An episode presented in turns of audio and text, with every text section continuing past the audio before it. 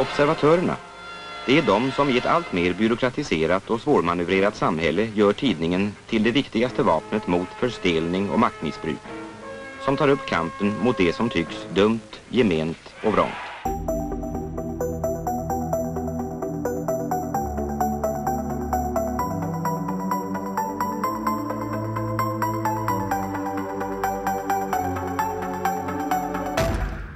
Varmt välkommen till ett nytt avsnitt utav Dagens Arenas intervjupodd och jag som säger det, jag heter Jonas Nordling och är chefredaktör för Dagens Arena.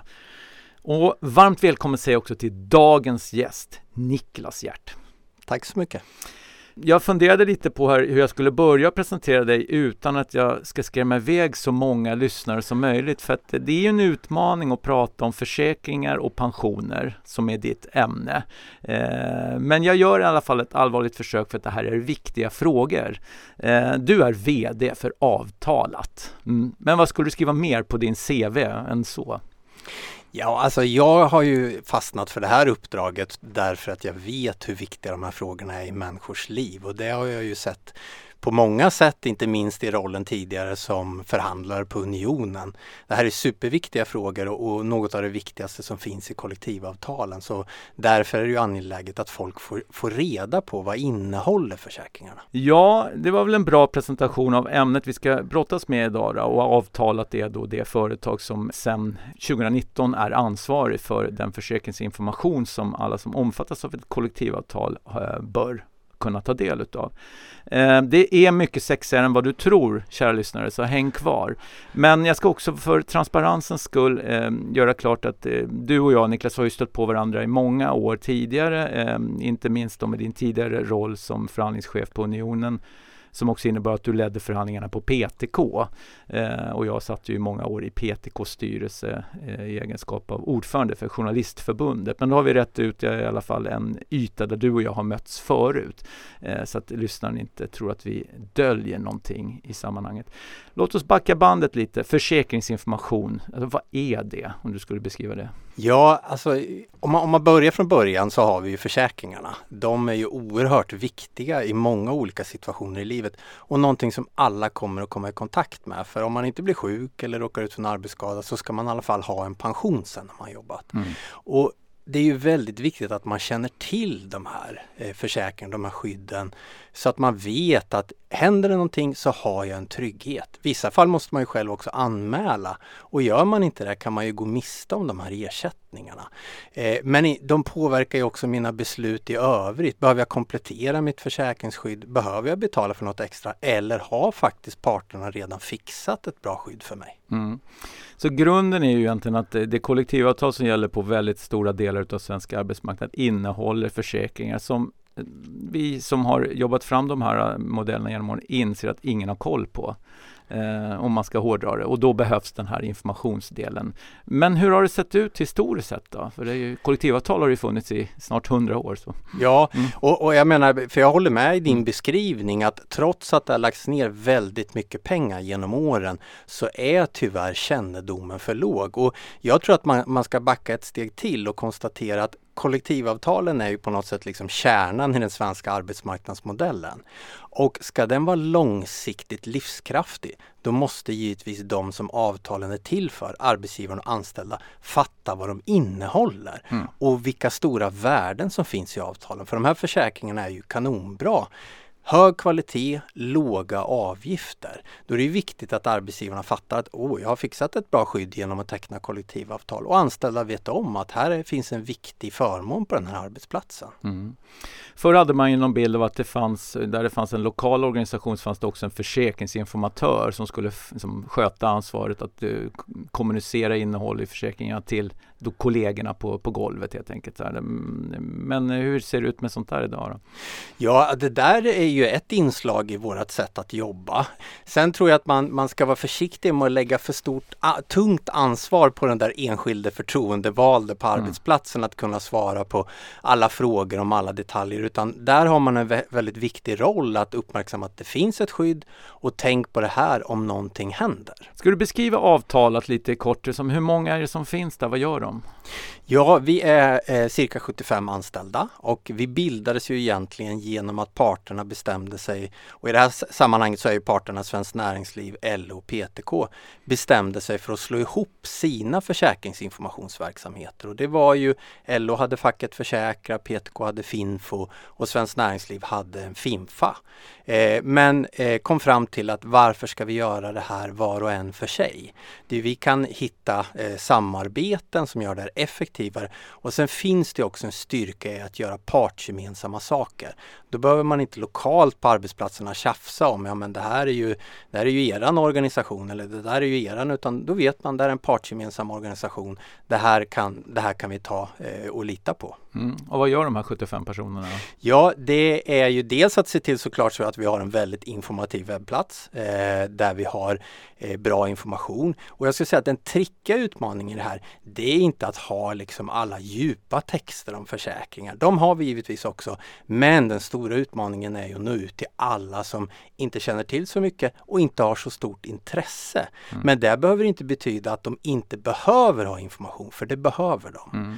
Eh, sen så har vi givetvis en kundtjänst. Dit kan du ringa med precis vilken fråga du vill och kan inte vi svara den så kommer vi koppla vidare till rätt person i det här ganska komplexa systemet som ger dig svar på frågan. Mm. Och sen så håller vi också webbinarier. Vi besöker också arbetsplatser och håller, eh, håller seminarier och berättar om försäkringar. Och sen så, som du var inne på, så utbildar vi också förtroendevalda i hur de kan vara ambassadörer för de här försäkringarna. Mm. Och hur stor omsättning är, har det här företaget då med 75 anställda? Anställda. Det måste ju vara mångmiljoner. Ja, parterna har ju satt en ram i sin överenskommelse och den är ju på 225 miljoner per år. Som, ja, som precis. Då, precis. Det blir lite... Och det är väl bara betona att det är faktiskt en besparing mot hur det såg ut tidigare för att ska man göra det gemensamt i ett bolag då kan man också hitta, hitta saker som blir billigare. Mm. Jag tänkte vi skulle återkomma till drivkrafterna till sammanslagningen men om vi ändå stannar 225 miljoner som då tas från, eh, om man ska hårdra det, pensionsmedel i det här fallet då de försäkringar som kollektivavtalet kan bekosta för att istället ge information. Det är ändå, det, det det är ju ett ansvar att använda de medlen på rätt sätt för annars skulle det kunna gå till, till folks eh, tjänstepensioner istället. Så. Ja, alltså pengarna ligger utlyfta i stiftelser som har det här ändamålet att finansiera försäkringsinformation så att de skulle inte gått till pension annars. Ja, det bestämmer väl parterna vad man använder med pengarna men det, har man bestämt det, att man ja, har lagt dem där. Precis, och sen kan man väl säga så om man, om, om man ger hela bakgrunden så är det ju så att det finns ju en skyldighet att informera om försäkringar och det normala är ju att försäkringsbolagen gör det. Mm. Eh, men i vanlig ordning har ju lagstiftaren sagt att parterna får en frihet att själv organisera det här och då har man kommit fram till att tidigare att, att man bedrev det själv i egen regi men nu att det här ska vi ha ett gemensamt bolag som gör det här. För det är, det är ett viktigt uppdrag att nå ut med informationen. Mm. Så kravet på att ge en försäkringsinformation det kommer man inte undan. Den, den kostnaden måste man ta helt ja, enkelt. Så. Det är inte valfritt utan mm. det har lagstiftaren bestämt och det är ju rimligt också att när man mm. omfattas av en försäkring att man får information ja, om det. Det tror jag alla kan skriva under på. Ehm, du var inne lite på det här med att det finns kundtjänst och så. Jag tänker om vi ska vara lite mer konkreta. Eh, vad är det för typ av frågor som kommer dit? Så att man kan förstå kanske som lyssnare vad är det egentligen har jag för nytta av avtalet? Då? Ja, och, och då är det ju för vi har ju tre grupper som vi jobbar med. Dels är det ju arbetsgivarna, sen är det ju tjänstemännen och sen är det ju arbetarna. Och att den uppdelningen finns bland de anställda det beror ju på avtalsstrukturen såklart. Men tittar man på arbetsgivarna så är det ju väldigt mycket praktiska frågor. Eh, nu har vi tecknat kollektivavtal här och ska jag ha en försäkring. Hur gör vi då? Eller nu måste jag anmäla en skada. Hur gör jag det? Eh, det verkar blivit något knas här med, med premierna. Hur, hur ska jag hantera det? Väldigt praktiska frågor ofta. Mm. Eh, när det gäller de anställda så, så är det ju lite olika typer. Närmar man sig pensionsåldern så är det ofta frågor av det. Nu, nu vill jag börja titta över mitt, eh, mitt pension. Hur ska vad ska jag tänka på? Men även där har vi en mängd praktiska frågor. Vi ska bli föräldrar. Eh, vad, vad, eh, behöver jag anmäla någonting? Så att det är ofta ganska, eh, ganska liksom handfasta frågor. Mm. Eh, och utmaningen har ju varit tidigare ska jag säga och det är ju det som man vill råda bot på med avtalet att det har varit lite svårt att veta vart ska jag vända mig. Det finns många partsbolag. Part parterna hade själva informationsorganisationer. Det finns andra organisationer som jobbar med det här. Och i grunden tycker många att försäkring är komplicerat som det är. Om det sen också är ett lager med ganska många aktörer som ska hantera det här, då blir det ännu mer komplicerat. Och nu vill parterna rätta till det, skapa en tydlig liksom, väg in i systemet dit jag kan vända mig med alla typer av frågor. Mm. Bara en het fråga nu efter sommaren. Distansarbete från utlandet, vad gäller försäkringsmässigt? Ja, vad är svaret där då? ja, det tänkte jag inte gå in på. Nej, okay, jag, men, jag har lämnat mm, min mm. sakkunskap kring försäkring ja, bakom jag mig. Förstår, alltså. Men, men hur, vilken typ av frågeställning skulle kunna, du menar vilka skydd man har om det är ja. för, för tjänstepensionen kan väl ändå inte vara något? Nej, precis. Vad gäller, vad händer om det ja, inträffar en arbetsskada mm, eller liknande? Ja, ja. det är klart att en utmaning när man sysslar med försäkringsinformation av det här slaget är att försäkring är, ett, det är en, en, en, en lite diffust begrepp. Det kan vara bilförsäkring, det kan vara hemförsäkring, det kan vara pensioner som du och jag pratar om mest om här. Liksom. Och en del saker får man ju träff på i avtalets eh, katalog, men långt ifrån alla. Jag tänker att många kanske är glada bara landa någonstans och um, slussas man vidare om man så, så, inser att det du pratar om nu, det är en olycksfallsförsäkring som inte hanteras via kollektivavtalen och sådana saker. Så. Ja, då hjälper vi ju eh, personen i fråga vidare och, mm. och jag kan säga bara att vi nu kom till, det innebar ju också att vi byggde upp liksom nätverket med de andra partsbolagen. För där har man ju tidigare blivit hänvisad. Om man har ringt till ett av partsbolagen, bara för, mm. jag kan exemplifiera mm. några. Vi har ju AFA Försäkring, vi har Collectum, vi har Fora, vi har Läkta. Det finns ju ett antal. Träffar man inte rätt då när man ringde, då blir man hänvisad vidare. Men nu har vi byggt upp så att vi kan koppla människor vidare så att de hamnar på rätt ställe. Bara det är ett litet viktigt steg i att underlätta för människor att liksom hamna rätt. Mm. Som VD så får du väl en utmaning. Att antingen så är det uppdraget att se till att folk förstår att de har försäkringar via kollektivavtalet. Eller så är det eh, att folk känner till att avtalet finns, vilket ju är två olika saker egentligen. Så vilket är viktigast utav de där två målen? Allting syftar ju till det första målet som du är inne på, mm. att man känner till och förstår värdet i de försäkringar man omfattas av och som arbetsgivare har tecknat i och med kollektivavtalet. Sen så måste vi såklart eh, också, folk måste känna till avsändaren annars är det svårt att, att liksom nå ut i, i det här bruset. Mm. Så att vi behöver ju såklart bli kända. Eh, men det har ett värde till också därför att när vi samlar information på ett ställe, vi samlar det i en kundtjänst på en webbplats, då behöver man ju kunna hitta dit också mm. och det är avtalat. Det är ju en sak att eh, försöka signalera kollektivavtalet innehåller försäkringar. Eh, en annan sak så här, så fort du funderar lite på pension och försäkringar, då ska du alltid vända dig till avtalet. Det budskapet skulle ju vara lättare att sälja in, men det måste ju vara, eh, då öppnar du ju också upp Pandoras ask i vilka frågor som landar hos ja. dina medarbetare. Ja, mm. och, och, och, här är väl också viktigt att säga att, att vi är ju egentligen i, i ett antal stora utvecklingsprojekt nu. Vi, nu har vi etablerat oss, vi slog upp portarna första januari och då har vi ju fört över personal från flera olika ställen. Jag nämnde ju organisationen organisationen mm. tidigare. Vi har också rekryterat externt. Nu ska vi utveckla ett antal saker också. Vi ska skapa en digital mötesplats där vi samlar alla den information och tjänster som finns idag utspritt på flera ställen. Och där kommer man kunna gå in och se vad gäller för mig, både som arbetsgivare och anställd. Eh, och göra de saker man behöver kunna göra. Det kan vara rapportera, det kan göra vara olika val. Och när vi har det på plats, då blir det mycket enklare att säga det som du är inne på. Mm. Eh, om du funderar på det här, gå in här, här kan du börja liksom, mm. för här, här kommer du hitta den informationen. Mm. Eh, där är vi inte riktigt än. Andra projekt som vi, eller utvecklingsinsatser som vi jobbar med, det är att vi tillsammans med de andra partsbolagen ska ensa och förenkla språket. Och då menar jag inte ändra i avtalen för de, de ser ut som de gör. Mm. Men hur förklarar vi det här? Och idag förklaras det på olika sätt. Ett partsbolag kan förklara någonting, till exempel efterlevandeskydd kallar man för någonting. Ett annat bolag kallar det för någonting annat. Det finns ju många exempel. Vad är skillnaden mellan avtalspension och tjänstepension? Det finns massor sådana exempel. Och för den som ska ta emot den här informationen försvårar det här om man kallar saker olika. Eh, mm. Det är ju det är krångligt redan som det är. Vi måste ha ett gemensamt enkelt språk också. Mm.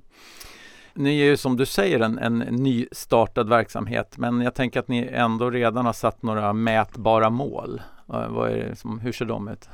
Ja, alltså de handlar ju framförallt om att, att öka kännedomen för de anställda. För vi tänker oss det här lite som i en trappa, att först måste man känna till, sen kan man förstå, sen kan man känna förtroende för de här eh, försäkringarna. Och för arbetsgivarna så är det mycket förenklingsmål. Mm. Sen tror ju vi väldigt mycket på arbetsgivarna som kanal ut till de anställda. Vi vill gärna stötta dem i att berätta mer om kollektivavtal och pension och försäkring. Ibland får jag känslan av att man kanske är orolig av att ta upp det här och berätta om det för man är orolig. Jag kommer få massa följdfrågor, vad ska jag svara då? Då kan man ta upp dem och får man massa följdfrågor så är det bara att hänvisa till avtalet. Som du nämnde så är det ju då en sammanslagning av tre olika verksamheter och när man slår samman verksamheter så innebär det ju också många utmaningar. Mm. Eh, jag kan vi börja i den ena änden då, så tre olika företagskulturer, vad var problemen? Ja, för det första får man bara säga en grej. Det är ju en förutsättning för att vi skulle kunna komma igång så här snabbt var ju att vi fick över människor med kompetens och erfarenhet. Sen är det ju en viktig, liksom, en viktig fråga är ju att konstatera nu att nu är vi ägda av alla tre parterna. Det går inte att liksom luta åt något håll i sina uppfattningar mm. utan vi måste ta avstamp i det som är gemensamt och det är ju typiskt sett avtalen. För det är där parterna har gett uttryck där har man uttryckt vad är vi överens om. Mm. Så det har ju varit en fråga att jobba med liksom och inse att ja, men vi är partsgemensamt ägda, det är en styrka, men vi måste också liksom vara neutrala. Det finns inte, vi kan inte luta åt något håll. Det har varit en viktig fråga. Sen är det givetvis så att man har gjort saker på olika sätt och man har haft tyngdpunkten på olika saker i sitt sätt att jobba. Finfa jobbar mycket med liksom praktiskt stötta arbetsgivarna och en välutvecklad liksom kundtjänst. Eh, LO har jobbat mycket med förtroendevalda informatörer ute på arbetsplatserna. PTK har jobbat med seminarier och en digital rådgivningstjänst. Så att där kompletterar det ju varandra att plocka in de här. Men sen kan man ju säga så här, det har ju varit en utmaning nu för att vi hade vår första fysiska konferens här för två veckor sedan. Det var första gången alla träffade varandra sen vi drog igång verksamheten. Så att det har ju varit spännande att göra det här i en helt digital miljö. Eh, men, men man behöver ju fysiska inslag så jag är väldigt glad att vi nu kan börja träffas och ses också. Mm. Men, men det som ju såklart är, jag upplever som den stora drivkraften hos alla de här personerna det är ju att de, de tycker det här med kollektivavtal och pension och försäkring är jättespännande och oerhört viktigt och det blir liksom ett kitt i verksamheten. Mm. Om vi blickar bakåt lite då. Nu har vi ju nämnt att både du och jag har en historik inom PTK som var en av spelarna här. Och det, det är ju ingen hemlighet att jag, jag, PTK har inte varit drivande i den här sammanslagningen utan frågan om Finfomedel eh, och användningen utav försäkringsinformationsmedlen den skakades väl om lite motvilligt eh, därför att i första hand som jag upplever arbetsgivarsidan hade åsikter om hur medlen användes. Så det... Alltså försäkringsinformationsmedlen mm. är ju eh, som jag kan överblicka har ju varit ifrågasatta länge. Eh, används de till rätt är det rätt storlek på dem? Mm. Och, och det ifrågasättandet har ju kommit från arbetsgivarsidan. Mm. Det, jag ställer upp på den historiebeskrivningen. Ja, eh, och, och, det gör det ju också kanske extra delikat när man då ska försöka slå samman de här verksamheterna. Att en aktör kommer in och har den inställningen till att eh, man har misstänkliggjort det system som man då har haft tidigare från, inom, hos de andra parterna. Har det påverkat din roll som VD att försöka skapa en ny verksamhet? Då? Nej, det skulle jag inte säga. Därför, alltså uppsägning uppsägningen av, av överenskommelsen om försäkringsinformationsmedel, det var ju någonting, det triggade ju den här förhandlingen mm. om hur ska det se ut i framtiden. Det är ju otvetydigt så. Men eh, den stora frågan mellan parterna upplevde jag ju var den här, hur ska vi se till att arbetsgivare och anställda faktiskt förstår innehållet i avtalen när det gäller försäkring och pensioner, förstår det stora värdet. Och det är väl det som liksom blir den gemensamma frågan, hur ska vi åstadkomma det? Och ur den kom ju då såklart liksom eh, idén om en gemensam verksamhet som kan jobba för att, att säkerställa det här. Mm. Men sen är det ju självklart så att, att det här med pengarna är en viktig del av överenskommelsen också därför att eh, det finns ju en tydligt satt ram från ägarna, hur mycket pengar, eller från parterna, hur mycket pengar har vi att, att liksom hantera. Och det kommer ju tvinga fram att vi måste utveckla och effektivisera verksamheten för det är väldigt många vi ska nå. Man kan räkna på lite olika sätt men 3 miljoner om man räknar de som har försäkringar där det dras premier plus de arbetsgivare som omfattas. Och hittills så har vi ju egentligen bara nått en bråkdel av dem med informationen skulle mm. jag vilja säga. Eh, jag tänker stanna kvar lite med, med historieskrivningen där men de här framtida målen är också intressanta att prata lite kring. Men som du nämnde då så mm, fanns det ju åsikter om hur pengarna användes. Det är ju ofrånkomligen så att eh, en av effekterna av eh, Eh, att avtalet skapades var ju att PTKs kansli avlövades rejält eh, med personal eftersom där fanns ju då de som jobbade med försäkringsinformation för PTKs räkning satt ju på PTKs kansli. En annan effekt blev att eh, åtminstone historiskt sett så har ju många förbundstidningar inom LO-världen haft en, en, en, stor finansieringspost tack vare försäkringsinformationen som också rycktes undan och påverkade utgivningen. Jag vet att en tidning som Arbetet var väldigt berörd utav de här förändringarna. Eh, sånt där blir det lite, skapar det en tagg i det här nya, det, det finns negativa effekter utav den här omställningen. Jag har inte upplevt det i, i kontakten. Vi har ju många kontakter med förbunden inom de här tre huvudorganisationerna och självklart med huvudorganisationerna själva. Och jag har inte upplevt att det finns någon liksom sån här att, eh, ja, som liksom träffar oss i uppfattningen att det här var väl inget bra utan eh, vi får ett väldigt positivt bemötande i våra kontakter med förbunden och huvudorganisationerna. Men, men jag förstår att du som VD tycker, det, det är din roll att tycka att det här går bra, mm. men, men samtidigt den här uh, verklighets bilden jag ger om effekterna, den tänker jag, den ställer du också upp på. Det måste du ändå sett att utmaningarna fanns där och gjorde det att du fick angripa just de eventuella farhågorna om en felaktig diskussion på något speciellt sätt? Nej, alltså så här, jag, jag kan inte överblicka alla konsekvenser. Du beskriver ju några där och mm. självklart det har ju påverkat definitivt. Det är ingen liksom tvekan om det. Samtidigt så tänker jag så här, eh, om parterna har träffat den här överenskommelsen, eh, då har man velat åstadkomma någonting. Hade man velat ha det precis som det var tidigare, då hade man inte träffat den här överenskommelsen. Mm. Eh, och mitt uppdrag är ju såklart att leverera på den överenskommelse som parterna har träffat. Och jag drivs ju av att jag tror att det här är helt rätt riktning. Det här är rätt som vi ska göra. Därför att trots att det har lagts otroligt mycket pengar historiskt så har inte vi lyckats nå ut i tillräcklig omfattning. Eh, det beror inte på att någon har gjort ett dåligt jobb men vi måste lyfta oss och se systemet som helhet. Vi kan inte se att varje aktör sitter och jobbar i sin låda. Nu måste vi titta på hur kan vi göra det här för hela systemet på bästa sätt. Och det är klart att det kräver förändringar och att det kräver att man måste utmana arbetssätt som man har haft tidigare. För att vi har inte nått ut till alla anställda och arbetsgivare. Eh, många arbetsgivare upplever det som krångligt eh, att administrera det här. Jag vet ju själv, jag har varit ute på hur många arbetsplatser som helst och sålt in kollektivavtal och sagt så här att eh, träffa kollektivavtal så kan du ägna dig åt affärsverksamheten. Då har du löst alla de här frågorna. Tyvärr måste man ju säga att det är inte rätt därför att det kräver ganska mycket eh, administration av en arbetsgivare. Det måste vi underlätta. Vi måste få de anställda att förstå vilket stort värde som finns i de här kollektivavtalen. Och jag säger så här, det är ju liksom, hade inte parterna velat det här så hade man inte träffat den här överenskommelsen. och Nu ska vi effektuera på den. Sen har ju vi jobbat jättemycket på att försöka vara runt i partsvärlden, partsvärlden förklara, berätta berätta vad är det vi gör, hur kommer vi göra den här utvecklingen? Den vill ju vi göra tillsammans med de här organisationerna.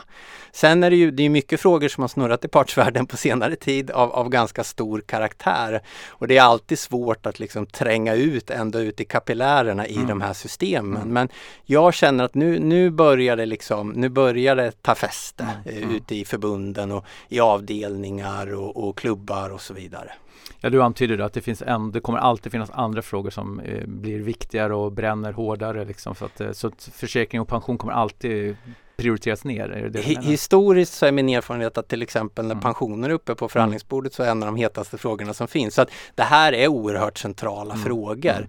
Och jag, jag är inte orolig att det inte finns liksom någon mottagare där ute men vi måste hitta andra sätt att nå ut. Och där, där är det tror jag man får konstatera att, att vi har legat historiskt sett på, ett, på en för svår nivå. Mm. Mycket förkortningar, mycket introverta begrepp som exkluderar människor och det måste vi bort ifrån.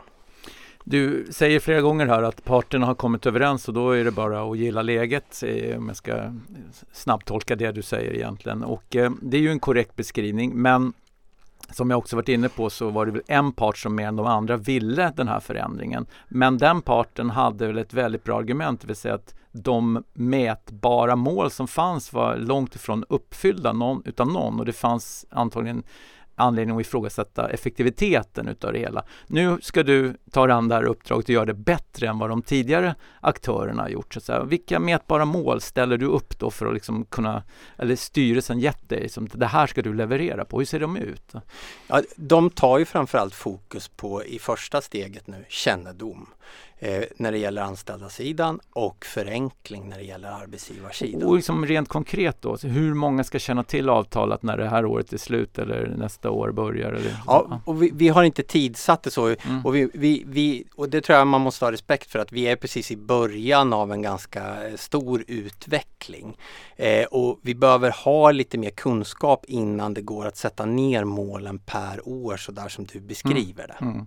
Ja, men jag tänker samtidigt så är det ju alltså, arbetsgivarsidan har ju haft ett högt tonläge att det här går att göra mer effektivt. Jag tänker att mm, det ligger inte i deras intresse att också höja tempot. Liksom, nu säger du att man ska visa respekt för frågans komplexitet och sådana saker och det, det förstår jag, skulle jag också säga om jag var i dina kläder, men, men inte alltid kanske huvudmännen upplever så att nu är det bara att leverera. Det här ska du uppnå.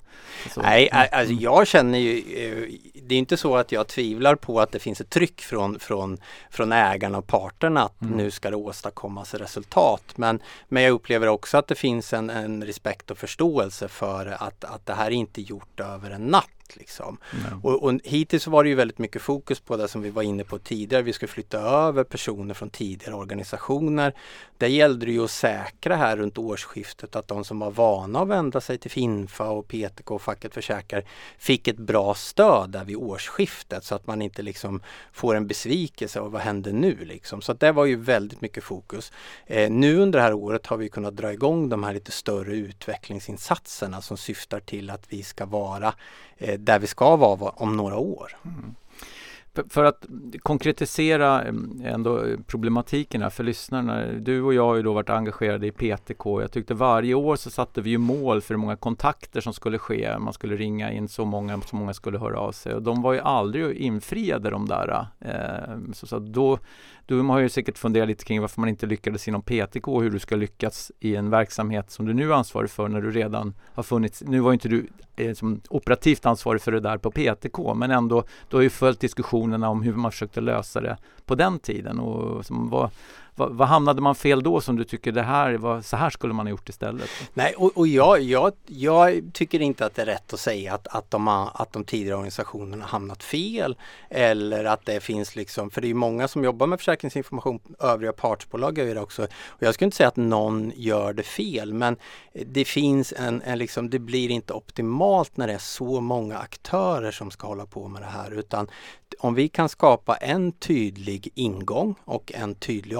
avsändare, då har vi vunnit jättemycket. För bara det att folk ska försöka hålla reda på, ha nu har jag fått information därifrån och nu har jag fått därifrån.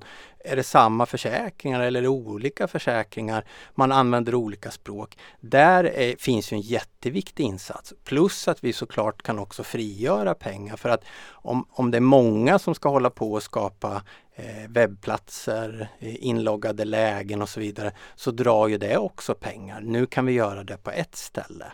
Eh, vilket kommer att frigöra medel så vi kan ägna åt att hitta lite innovativa sätt att nå ut bredare än vad vi har gjort hittills. Så att jag säger inte att det finns, det här är inte någon som har gjort fel bakåt i tiden, men nu tar ju parterna ett, ett nytt grepp om frågan. Mm. Du nämnde ju själv här att det har varit en hel del som har berört arbetsrätten på senare tid som, som har gjort att parterna kanske har haft lite annat att fokusera på. Men, men det här uh, nyväckta intresset för kollektivavtalsmodellen som ändå januariavtalet på ett eller annat sätt har bidragit till. Sen kan man ju värdera om det var bra eller dåligt, men det nyväckta intresset, är det någonting som, som du kan åka snålskjuts på? Det tror jag definitivt kommer vara ett bra bidrag. Eh, sen så ser vi en del andra positiva tendenser också. Man kan ju se i undersökningar att yngre börjar intressera sig för pensionsfrågan i betydligt större utsträckning än vad tidigare generationer har gjort. Så det finns en hel del positiva tendenser som vi självklart kan dra nytta av. Mm. Slutligen, avtalat, är det verkligen, jag förstår att ni har funderat mycket på namn, men signalerar det pension? Avtalat signalerar eh, att det här är någonting som parterna har kommit överens om. Det är något beständigt. Det här kommer eh, hålla över tid. Eh, det är också ett svenskt begripligt namn och det är dessutom definitivt inte en förkortning. Nej, okej. Okay. Eh, Niklas Hjärt, eh, VD på eh, det nybildade företaget Avtalat som då sedan årsskiftet då är igång för att säkerställa att alla svenskar inom L och PTK-sfären med kollektivavtal har koll på sina försäkringslösningar. Eh, det var roligt att ha dig här.